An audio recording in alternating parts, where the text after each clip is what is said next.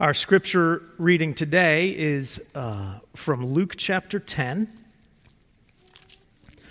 beginning in verse 25. It's a pretty familiar passage to many. It might be the most, or at least one of the most familiar parables, if it is a parable. At least it's an illustration, and we'll talk more about that. Last week, at the end of the passage that we read, we saw Jesus praying. And in his prayer, he prays, Father, I thank you that you have hidden these things from the wise and understanding and revealed them to little children. And in this passage, we will see one of those wise and understanding coming to Jesus. And next week, we'll actually see a person who has a very childlike faith coming and just sitting before Jesus. But this contains the parable or the illustration of the Good Samaritan that most people are familiar with. It's interesting. It's one of the most familiar parables, even though it's only found in Luke. This parable is not in Matthew or Mark or John, although no parables are in John. But so let's stand for the reading of God's Word. Luke chapter 10, beginning in verse 25. And behold, a lawyer stood up to put him to the test, saying, Teacher, what shall I do to inherit eternal life? He said to him, What is written in the law? How do you read it? And he answered, You shall love the Lord your God with all your heart, and with all your soul, and with all your strength, and with all your mind, and your neighbor as yourself. And he said to him, You have answered correctly. Do this, and you will live. But he, desiring to justify himself, said to Jesus, And who is my neighbor? Jesus replied, A man was going down from Jerusalem to Jericho, and he fell among robbers, who stripped him and beat him and departed, leaving him half dead. Now by chance a priest was going down that road, and when he saw him, he passed by on the other side. So likewise a Levite, when he came to the place and saw him, passed by on the other side. But a Samaritan, as he journeyed, came to where he was, and when he saw him, he had compassion. And he went to him and bound up his wounds, pouring on oil and wine. Then he set him on his own animal and brought him to an inn and took care of him. And the next day he took out 2 denarii and gave them to the innkeeper, saying, Take care of him, and whatever more you spend, I will repay you when I come back. Which of these 3 do you think proved to be a neighbor to the man who fell among the robbers? He said, The one who showed him mercy. And Jesus said to him, You go and do likewise. The grass withers, the flowers fade, and yet the word of the Lord remains forever. You may be seated. So when I was in seminary, there were 2 types of students who would ask questions. Now, in reality, there were 2 types of students. There are those who ask questions and those who don't ask questions. And then the ones who don't have ask questions, there's a litany of reasons why they don't. But of the ones who ask questions, they could really be broken down into 2 groups. Those who wanted to know and those who wanted to show. So some had questions about the material or about a situation that they were facing, and they recognized that the professor had credentials, that he had wisdom and life experience, and they genuinely wanted to learn from him. Others asked questions about the material or some situation that they found themselves in because they recognized their own wisdom, and they really just wanted the professor to affirm how incredibly smart those students were. Why do we do that?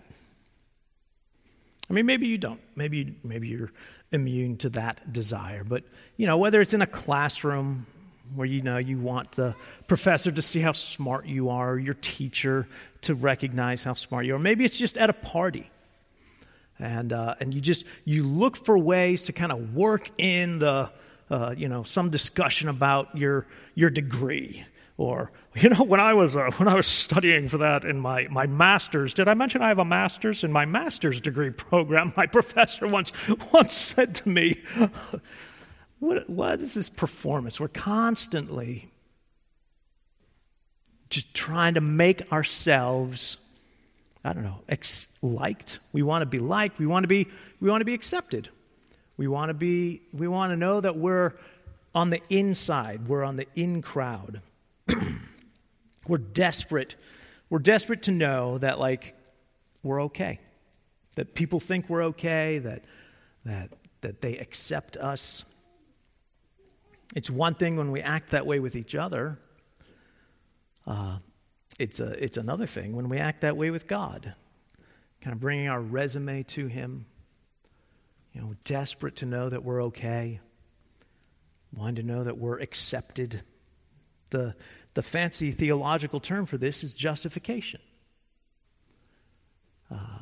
Knowing that I'm okay. That's what being justified means. It means that you're okay. You're justified. You're righteous. You're accepted.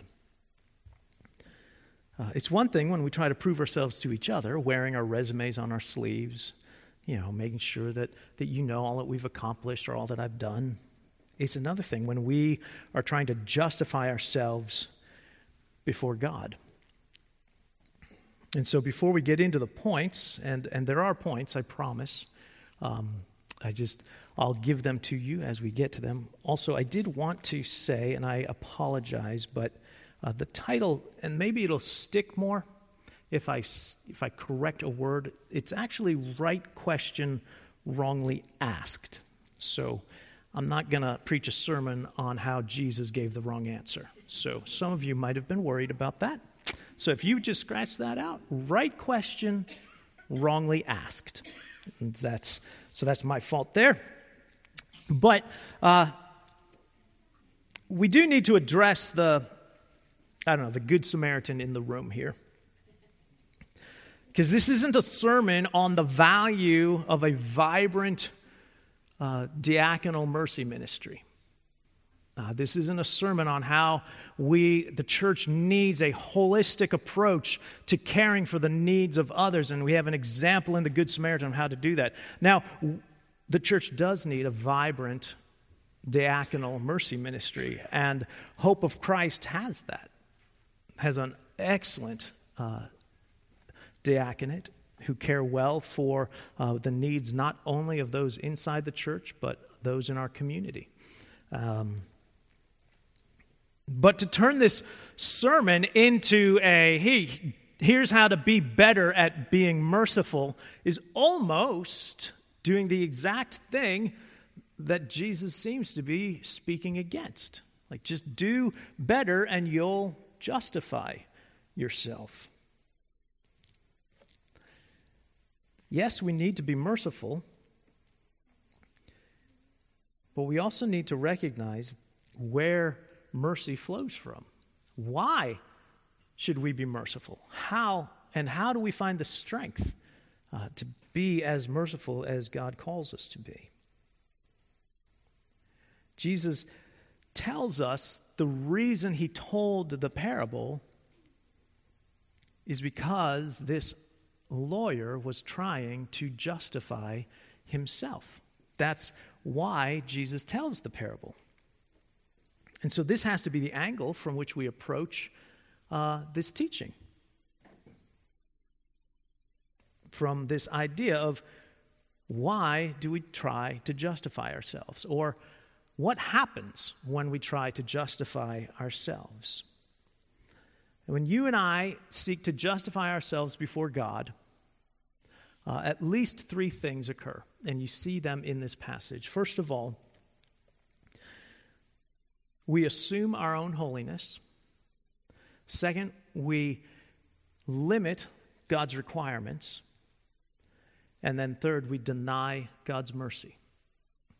So when you and I seek to justify ourselves, when you seek to justify yourself before God, you assume your own holiness. Everything about this man's interaction with Jesus, he's trying to say to Jesus and announce to him, I'm fine, I'm acceptable, you should just acknowledge it. The lawyer is literally one of the wise and understanding from Jesus' prayer. A lawyer in Luke is what Matthew and Mark call a scribe. So he's not a lawyer like you and I would think of today, but he's like a lay leader in the church, in the community. He would study the law, not the law of Rome, but the law of God. And he would teach and instruct, and so he would help people understand God's word, specifically God's law. So you could think of him as like maybe the head of the Sunday school department. So a smart guy, maybe not the pastor, not a priest or a Levite, but someone high up with credentials. And he stands up before Jesus. Why? To ask a deep, sincere, heartfelt question that's been keeping him up at night. No, that's not why. His son over dinner asked him a question, and it stumped him, and so he went to Jesus to find the answer so he could help his son. No, that's not why. He stood up to test Jesus. It's the same word that Jesus uses when he quotes Deuteronomy, speaking to Satan who's tempting him. He says, you shall not put the Lord your God to the test. It's the same word that in 1 Corinthians, Paul says to the church, do not put Christ to the test like so many did back in the wilderness. Which, by the way, is a great kind of biblical historical, like looking at biblical theology, realizing Christ was part of it all along, but that's not what this sermon's about. That's 1 Corinthians. Anyway, he asks Jesus this question, what must I do to inherit eternal life? And so, yes, it sounds like the focus, it feels like, our reformed spidey senses are tingling. It's like, oh, that's where he went wrong. What must I do to inherit eternal life? He wants to know, what do I have to do? What works do I have to accomplish? But it could be as simple as he's asking, what do I need to do to be right with God? How can I know I'm accepted? And that's why I'm saying it's not a bad question. It's the right question. It's just wrongly asked. I mean, have you ever asked that question? I hope so. I hope you've asked that question. What must I do to be saved? What must I do to know I am right with God? We need to ask this question. How does Jesus answer that question? Well, actually, he doesn't, does he? He doesn't answer the question. In fact, I love this. If you read this whole passage, you've got the man asks the question, Jesus asks the question, the man answers, Jesus answers. And then the man asks the question, and then Jesus asks the question, and then the man answers, and then Jesus answers. So it's a beautiful literary layout. But Jesus asks the man.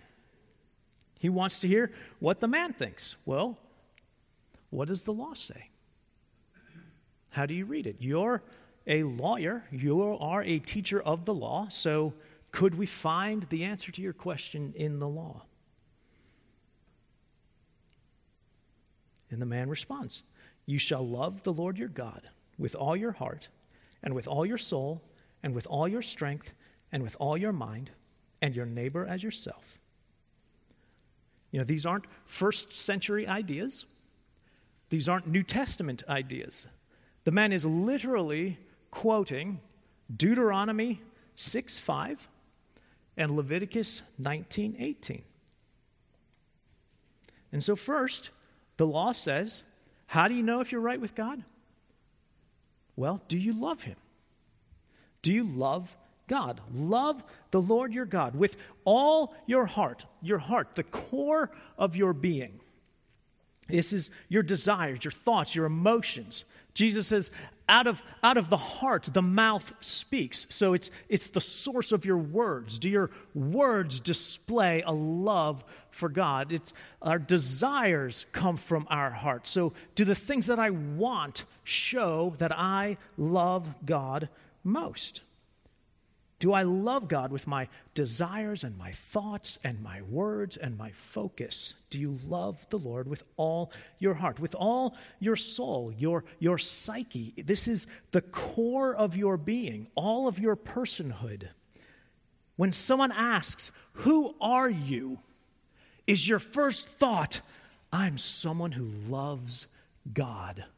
If you had to fill in the rest of this statement, if you want to know me, the first thing you need to know about me is I love God. Or is there another thing? Is there something else that I would say the first thing you need to know about me is how I vote, what I drive, where my kids do or do not go to school. This is the first thing you need to know about me, Jesus says. The law says, I love God with my soul. The core of my being, my personhood is defined by my relationship with God. Your strength, your abilities. I love God with all of my abilities, my actions, my power, the physical person that I am. Everything that I do with my body flows out of my love for God. Everything I put into my body flows out of my love for God. Everything I deny my body flows out of my love for God. But not just my stuff, everything that not just my body, but everything my body brings in, like my stuff. The car I drive is because I love God. The house I own is because I love God. I love God with all of the strength of my person and my mind, every thought captive all the time. My intellect, my reasoning, the things that I think about, the things that I know them because first I love God and it drives my knowledge of the world and of everything around me. How I see and interpret the things going on flow from the love that I have for God. And not just four compartmentalized ideas. Love the Lord your God with heart, soul, strength, and mind, but all your heart, all your soul, all your strength, all your mind, and all the time. Jesus' response when he gives the answer, Jesus says, so do this. You've answered correctly. And his do this literally is a present tense active verb. He says to him, so keep on doing this. Continue doing this. In your entire life, for all of your life, do this and you'll live. Oh, and also, love your neighbor as much as you love yourself. Love your neighbor the way you love yourself. Well, how do I love myself? Well, do you feed yourself? Well, then feed your neighbor. Do you clothe yourself? Then clothe your neighbor. Do you provide for yourself? Provide for your neighbor. Do you sacrifice for yourself? Well, sacrifice for your neighbor. Are you patient with yourself? Be patient with your neighbor. Do you overlook faults and idiosyncrasies in yourself? Overlook those faults and idiosyncrasies. Do you spend money and time and effort on yourself? Do you forgive yourself? Well, forgive your neighbor. And that's it. Do this and keep on doing this, and you will live. Are you overwhelmed yet? I hope so. You're supposed to be. That was the desire of Jesus when he turned the question back on the man. What does the law say? How do you know if you're right with God? You can know if you do these things.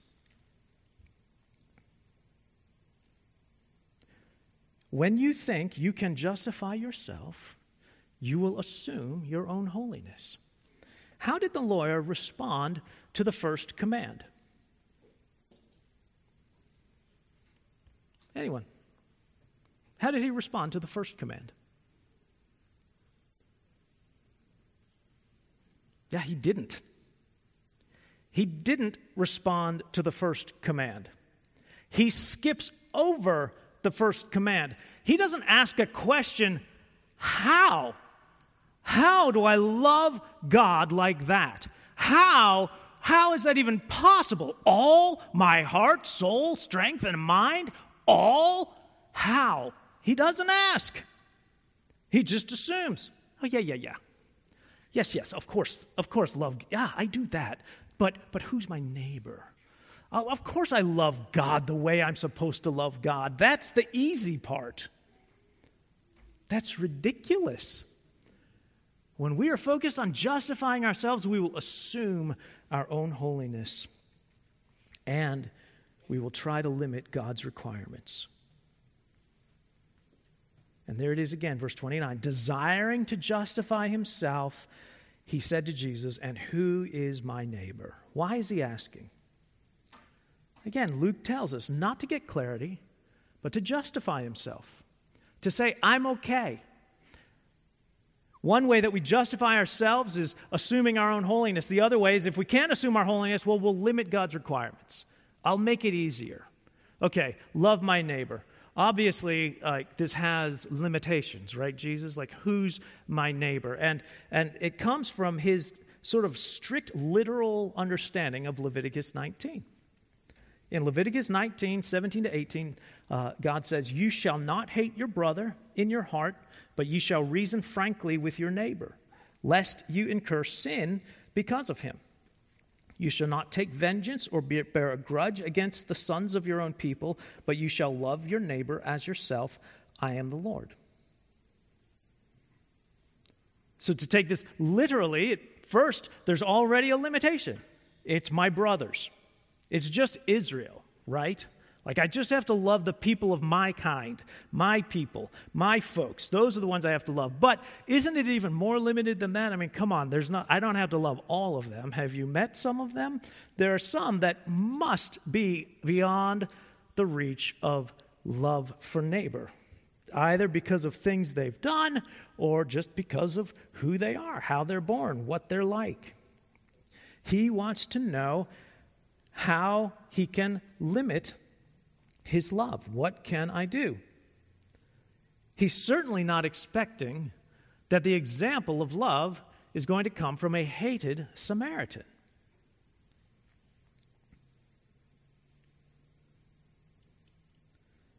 The love that Jesus describes for neighbor is as unlimited as the love that we're called on to love God with. It's a different love, so it's not a worshiping love, but it's still unlimited. Here, this time, the question isn't rightly or wrongly asked, but the right question. It's the wrong question. Jesus doesn't answer this question. He answers the question the man should have asked. The man said, "Who is my neighbor?" What he should have asked is, "How can I be a neighbor? How can I be a neighbor to others?" That's the question Jesus answers. And it is this full-orbed love. The Samaritan saw the man and had compassion. There's empathy involved. The Samaritan went to the man. He approaches him. There's like he identifies with the man. He doesn't care about that maybe the robbers are still nearby. He goes right to the man and meets him where he is. There's an embracing of even potential danger. He binds up the man's wounds. He attends to the needs, the immediate needs the man has. Think about this. The Samaritan, we're not told the Samaritan's a doctor on his way to a house call. So for him to bind up the man's wounds means he tore some of his own garments to make cloths to bind the man's wounds. He pours oil and wine on his wounds. The wine with the alcohol in it would have cleaned the wound. The oil would have soothed the pain. But doing that gives up the oil and wine for himself. He takes on discomfort. He endures hardship. He puts the man on his own animal. And so he presumably now is walking this difficult road. And the road from Jerusalem to Jericho is, by the way, a difficult road. It's about 17 miles, and if I remember correctly, the change in elevation is about 2,000 or 3,000 feet over 17 miles. And so it's rocky, it's a difficult path. There are caves, there are places for robbers and thieves to hide. But he takes long-term care of the man too. He brings him to an inn. Even bringing him to an inn. This is a Samaritan on a road in Judea, on a road that is traveled almost entirely by Jews. This Samaritan is going to walk to an inn with an injured Jew on his donkey. So he's willing to even endure misunderstanding and false accusations just to care for this man. He takes him in. He cares for him all day. Then he gives 2 denarii, 2 days' wages he gives to the innkeeper to take care of this man. That would be enough to cover probably about a week or 2 weeks of stay and care at the inn. And he says, and I'll be back in case it costs more, and I'll pay it all.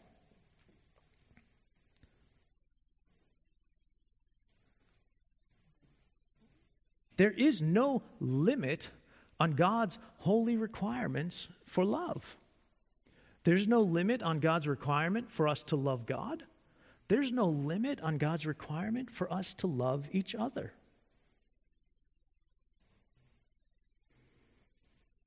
Nobody is subhuman. That's the question. Who's my neighbor? Who do I get out of having to love? Who is less than human?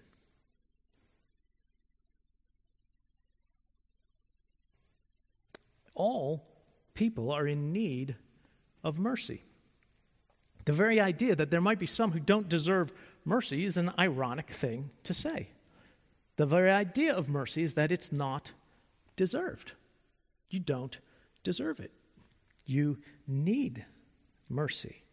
You don't deserve mercy. And that's the final rub. When I try to justify myself, I don't just assume my own holiness. I don't just limit God's holiness or God's requirements. I deny God's mercy. When I'm trying to justify myself, first of all, I deny that I need God's mercy. Isn't that the problem of the Levite and the priest? The priest and the Levite in the story, they're fine. They don't need God's mercy. This lawyer, he's fine. He's not looking for mercy. He's looking for justification. He's looking for attaboys. And when I don't see my own need of mercy, it's impossible for me to be willing to show mercy to others. Because I think I've figured it out. I think I've made it. I've got it done. I don't know what your problem is. I mean, maybe we'll pray for each other. I mean, I'll pray that you be more like me. I'll get you a bracelet. What would Leonard do? That might help you, at least out of some sticky situations.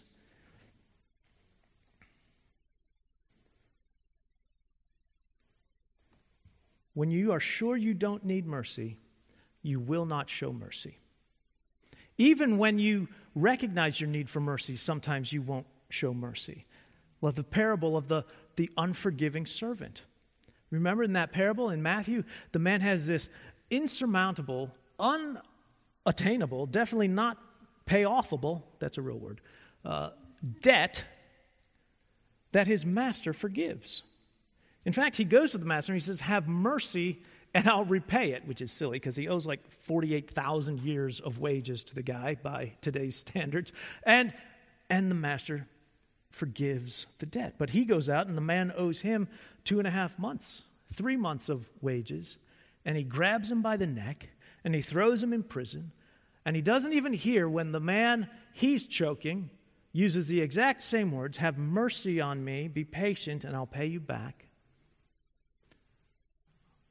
Like, even when we receive mercy, sometimes we despise that we needed it, and so it hardens our heart to show mercy to others.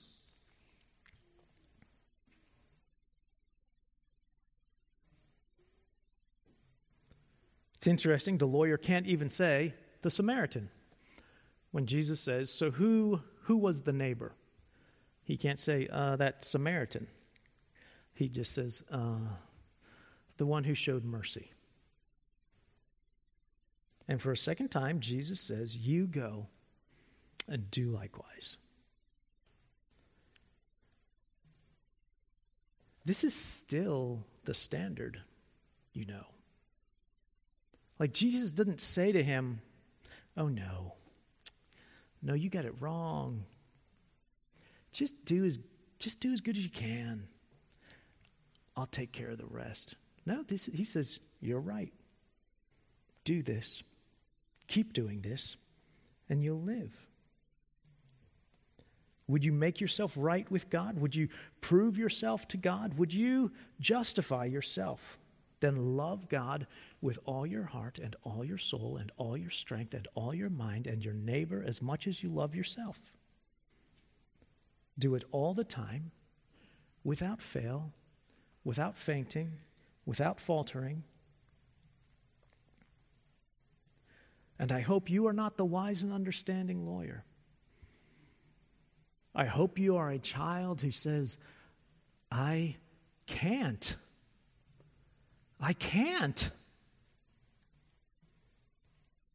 Exactly.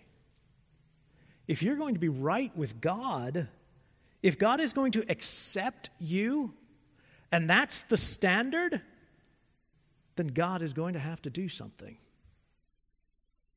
If that standard still needs to be met, and you can't do it, someone's going to have to do that for you. Someone is going to have to love God with all of his heart, soul, strength, and mind on your behalf. Someone is going to have to love God with all of his heart, just the core of his being, his desires, his words, his actions will flow out of a love for God. He's going to have to love God with all of his soul, his very personhood is going to have to be defined by his love for God. He will have to, like, if you want to ask him, "Who are you?" he will say, "I am one who loves my Father." If you want to know me, you'll have to get to know how much I love my Father. You'll need someone to love God with his very soul, his strength. Every ounce of his activity will flow out of a love for God. His actions, the way he works, the way he acts, the way he treats people, everything will come out of what he does with his stuff. It will come out of his love for God. And his mind, his thoughts, every thought captive to God. I don't say anything that my Father in heaven hasn't already said. I do nothing of my own will. I only do what my Father in heaven has told me to do. All of his being wrapped up in his love for God, and he will need to love others unconditionally. He will need to be able to love every person that God puts in his path perfectly, always compassionately, always pouring out, always meeting the need exactly as the need is brought, and going beyond the need. And he will need to do it always, and he did. Christ met that standard for you. This is justification. Being counted, being declared acceptable, but not because of your resume, but because of Christ's resume.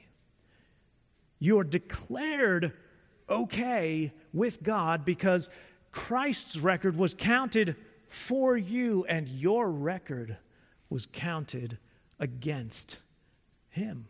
Not only did he do all these things, but then he took our record of our lack of love for God and our lack of love for each other, and he bore that on the cross, paying the penalty that we owe.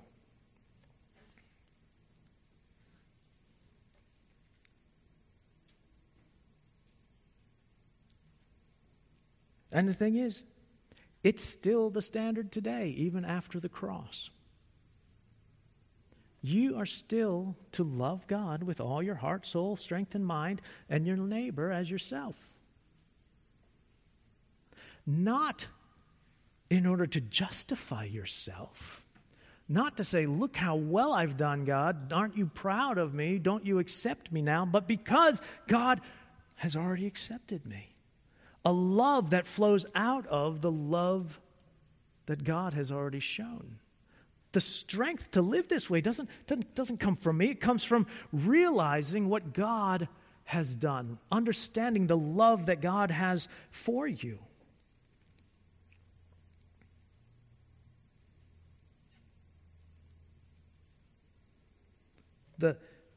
The God that you refused to love as he deserves to be loved, loved you anyway. He sent his son to take your record and to pay the penalty for your record and to give you his record, to have his record counted on behalf of you, not because you deserved it, but because you need it.